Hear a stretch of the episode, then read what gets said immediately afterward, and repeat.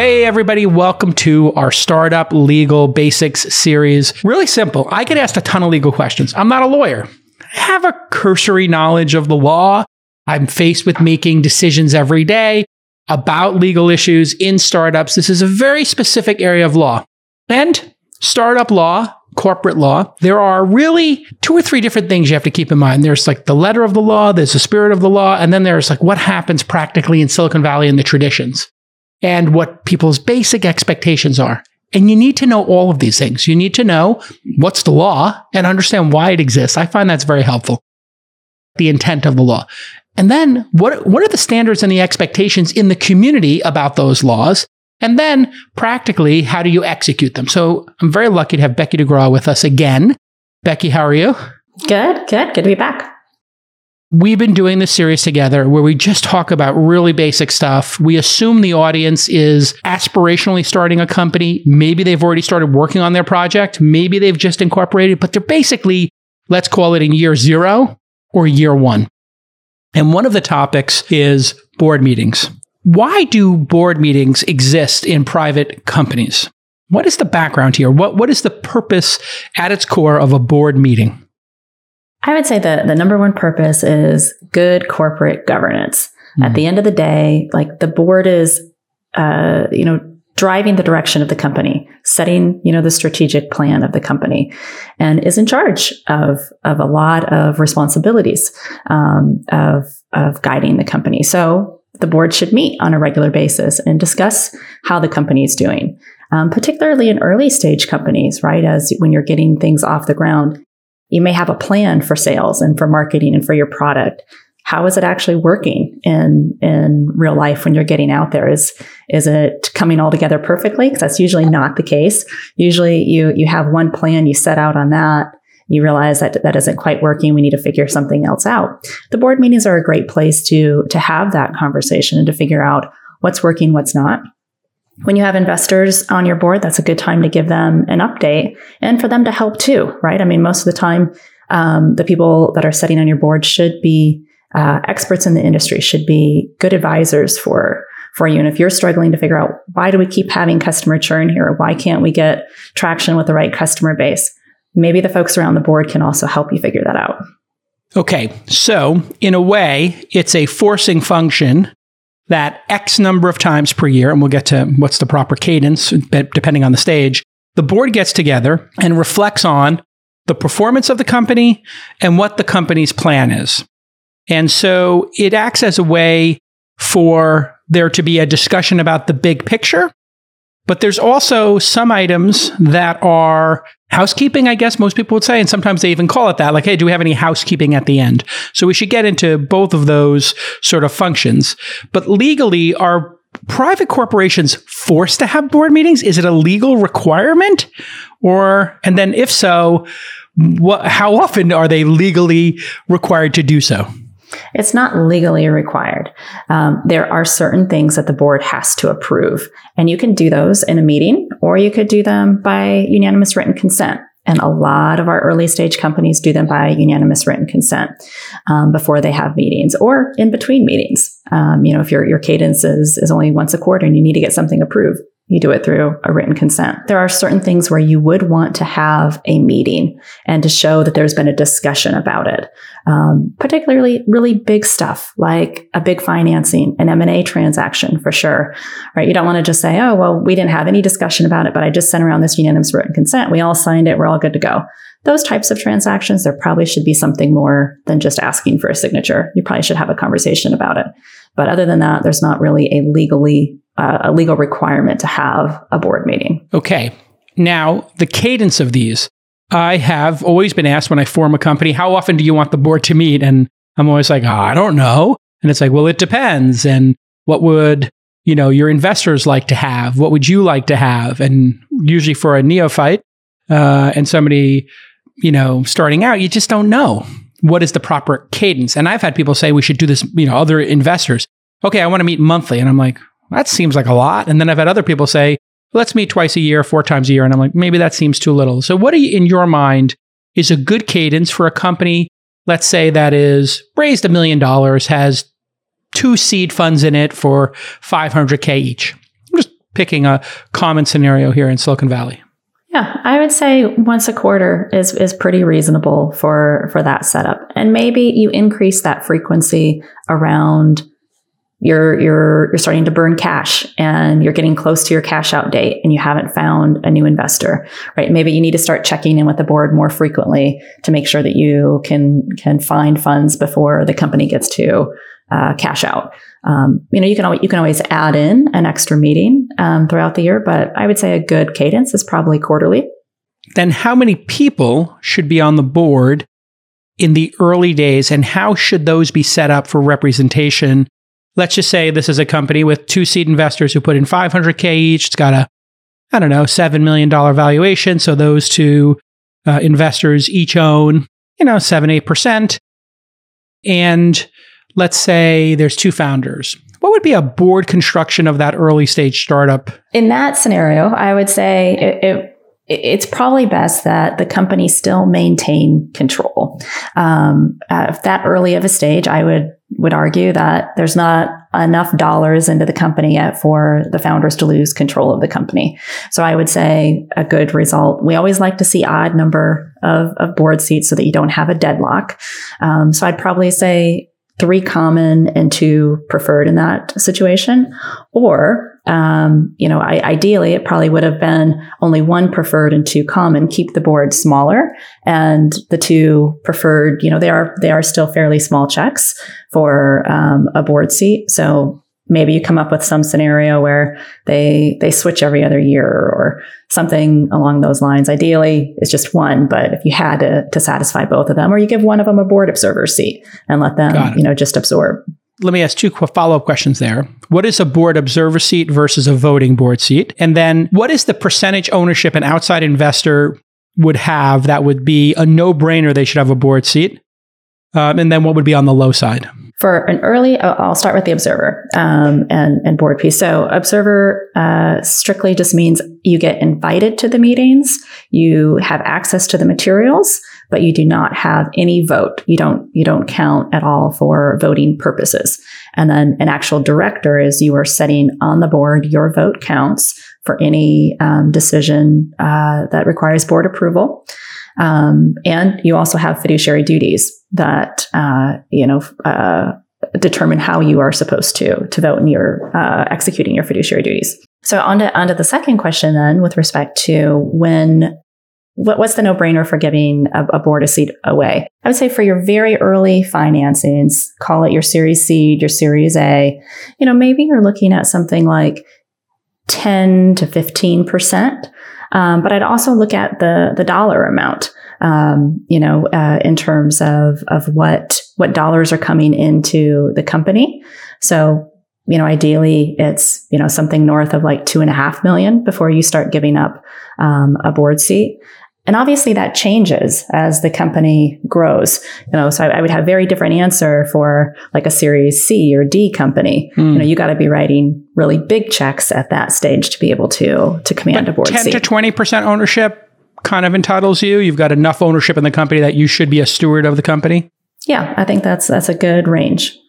Yes. Generally what I've seen is like 5 to 10% observer, 10 to 20% board seat. But I've never heard anybody actually say this is the standard. There's a lot of this that is just tradition in Silicon Valley. The tradition used to be that when you did your round, the investors would automatically be in control, correct? And that flipped? Yes. I mean, we're definitely in what I would call a founder's market right now. So over time, we went from maybe the board seats being 3 investors and 2 founders, or an independent, 2 investors, 2 founders, to being 3 founders, 1 investor, 1 independent, something in that range, correct? Correct. And we do see that start to balance out a little bit more once you get a little bit more mature. So around like a Series B financing, that's often when we start seeing more of what we kind of call a balanced board, where you have an equal number of common and equal number of preferred directors, and then you have an independent or a mutual director that rounds it out. Okay, so having been to countless board meetings, I know they tend to last an hour and a half at this stage, maybe an hour. When they're on Zoom, they seem to last 45 minutes now, which has been wonderful. But in person, they would generally last an hour and a half. and maybe even have a dinner or lunch before, a tour of the office. So they would typically take a half day, and they really were about bonding. Now, you know, in the pandemic and moving to Zoom, it seems like they're very much more efficient. Am I correct in your experience? Because you do sit in on board meetings as an attorney, correct? Absolutely. Quite often. I would say that the time period is probably right. An hour and a half is a good estimate. We do have some companies that are still doing kind of the 3-hour board meeting for a quarterly update. I think it also kind of corresponds to the cadence. If you're getting together, you know, every 2 months, you're probably having shorter board meetings. If you're getting together once a quarter, you're probably having perhaps a little bit longer to actually get through and catch up on all of things. But it also depends on what's going on with the company. I mean, if you're killing it on sales and marketing and your product, it just keeps, you know, coming out and getting lots of traction, you don't have any issues on a financial side, you can probably go through your board meeting pretty quickly. But if you find that you're not executing, that you're not hitting your numbers, that something's not working, that's when people are going to drill down and spend a whole lot more time, and you're going to spend, your board meetings are going to take a little longer. So there's this concept of taking minutes at a board meeting. Mm-hmm. And I guess some people recording board meetings. And I was on a board meeting recently and somebody recorded the Zoom, and somebody said, oh, no, don't record. We don't want a recording of this. We want to have just tight minutes with the topics discussed. And then somebody else liked long minutes. So am I correct that we do not record board meetings because it might carry with it liability? And then what are minutes and how long should they be? And, you know, let's say for this hour and a half board meeting, what would you expect the length of the board minutes to be? Who takes them? And what should be in them? Yeah. All really great questions. So if I was asked, I would say, don't record your board meetings. Yes. At the end of the day, there's a lot of stuff that gets talked about. There's a lot of confidential information that's talked about.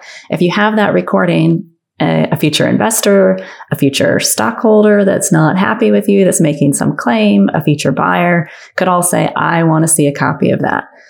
You may not want to share a copy of it. So yep. I wouldn't suggest recording them. So it also would encourage...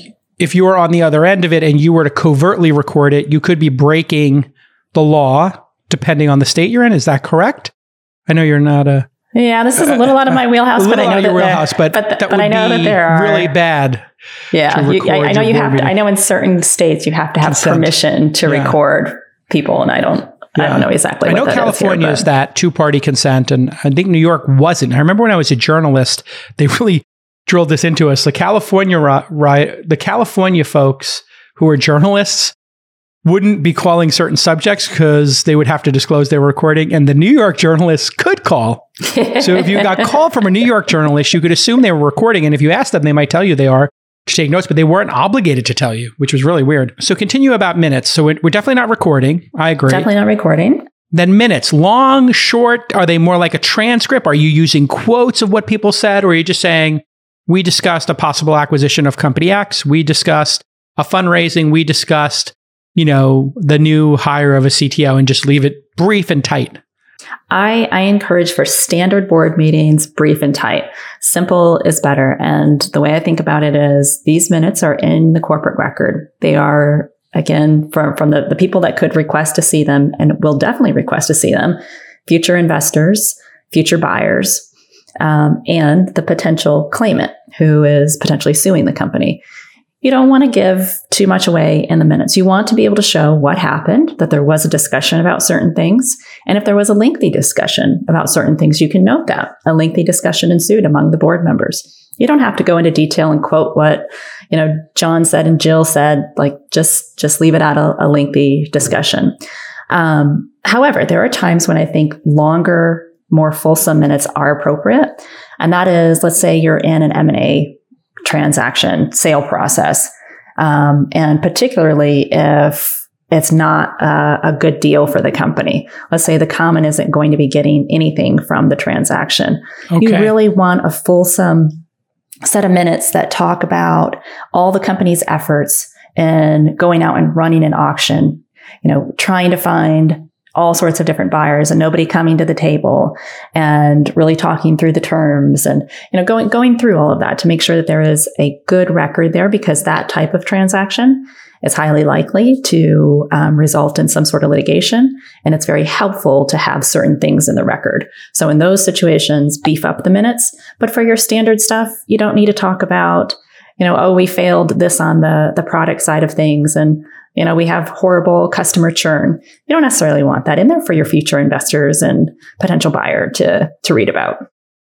And when it comes to stock options, debt, how does all that work? Because these are things financially that impact all shareholders. So if you give stock options to a new employee or you take on debt, that impacts, if I was an employee of the company, a founder of the company, or a previous investor, well, those new shares are coming from somewhere and they're going to dilute me, right? So if you issue 1 million shares on top of the 10 million are here, you're essentially devaluing my shares by 1 million. There must be some nuance to this. So when it comes to stock options, let's tackle that one first and then we'll move on to debt. What are the best practices there for making sure that you're doing this tight and right? Yeah. So all equity, whether it's a stock option, a warrant, stock to individuals outside of the plan, all of it has to be approved by the board. Every equity issuance has to be approved by the board. So when it comes to option grants in particular, there's a few things that you want to make sure. If it's coming out of the plan, you only have to go to the board, right? You don't have to go to stockholders to get equity approved, unless there's some contractual right with respect to that they've negotiated, which is pretty rare. Most often you'll see, if stockholders do have any type of say, it's purely on increasing the number of shares that are authorized to be used for the plan, not the actual individual grants to folks under the plan. But on approvals in general, I would say it's really important, if you're going to have a board meeting, reach out to your counsel a few days in advance. You know what you want the board to approve. Give your counsel the heads up of, hey, these are the three things we want to get approved. Some option grants, debt, minutes from the last meeting. There's a few things that need to be confirmed with respect to those option grants. One, you have enough shares available to even grant them under the plan. There are securities exemptions that your counsel needs to check and make sure that there's no pre-filings in certain states. Debt, you know, they'll want to check and see if there's any stockholder requirements that are also needed. But have your counsel do all of that legwork so that when you hit the board meeting, everything is nice and organized. It's really clear. When questions come up, you or your counsel can answer them because they've already done the work to understand what the requirements are. And then I also really like to include actual just like proposed resolutions, you know, that you can include in your pre-read materials that go out of like, hey, these are the things we're going to ask you to approve. It makes running the board meeting just so much smoother. If I found that if things are really well organized and the board thinks that, okay, this is all great and everything's running really smoothly and everybody's looked at this, it's much more likely to get approved than if you're like, oh, I don't know, I didn't think about that. Oh, I have to go back and check that. It starts making people nervous, right? Like, maybe we need to wait on this. Maybe we revisit next time. So people won't have as much confidence in it. So the idea here is if you set a very tight agenda, your board meeting will have a greater chance of inspiring confidence and will go efficiently. I've had people even say, here's our agenda for today. Everybody starts with the agenda of the meeting.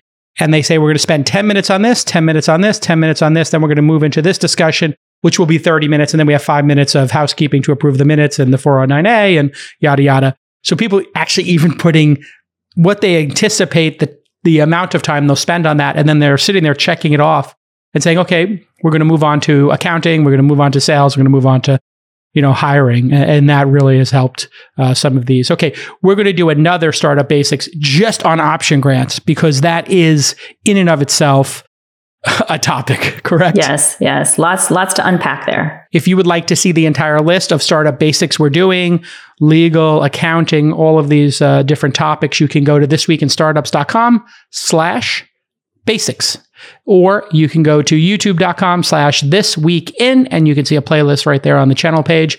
So thisweekinstartups.com/basics or youtube.com/thisweekin. You can find, almost 24 of these basics that we've done over the years to really help you understand where to get started. Thank you so much, Becky, and we'll see you next time.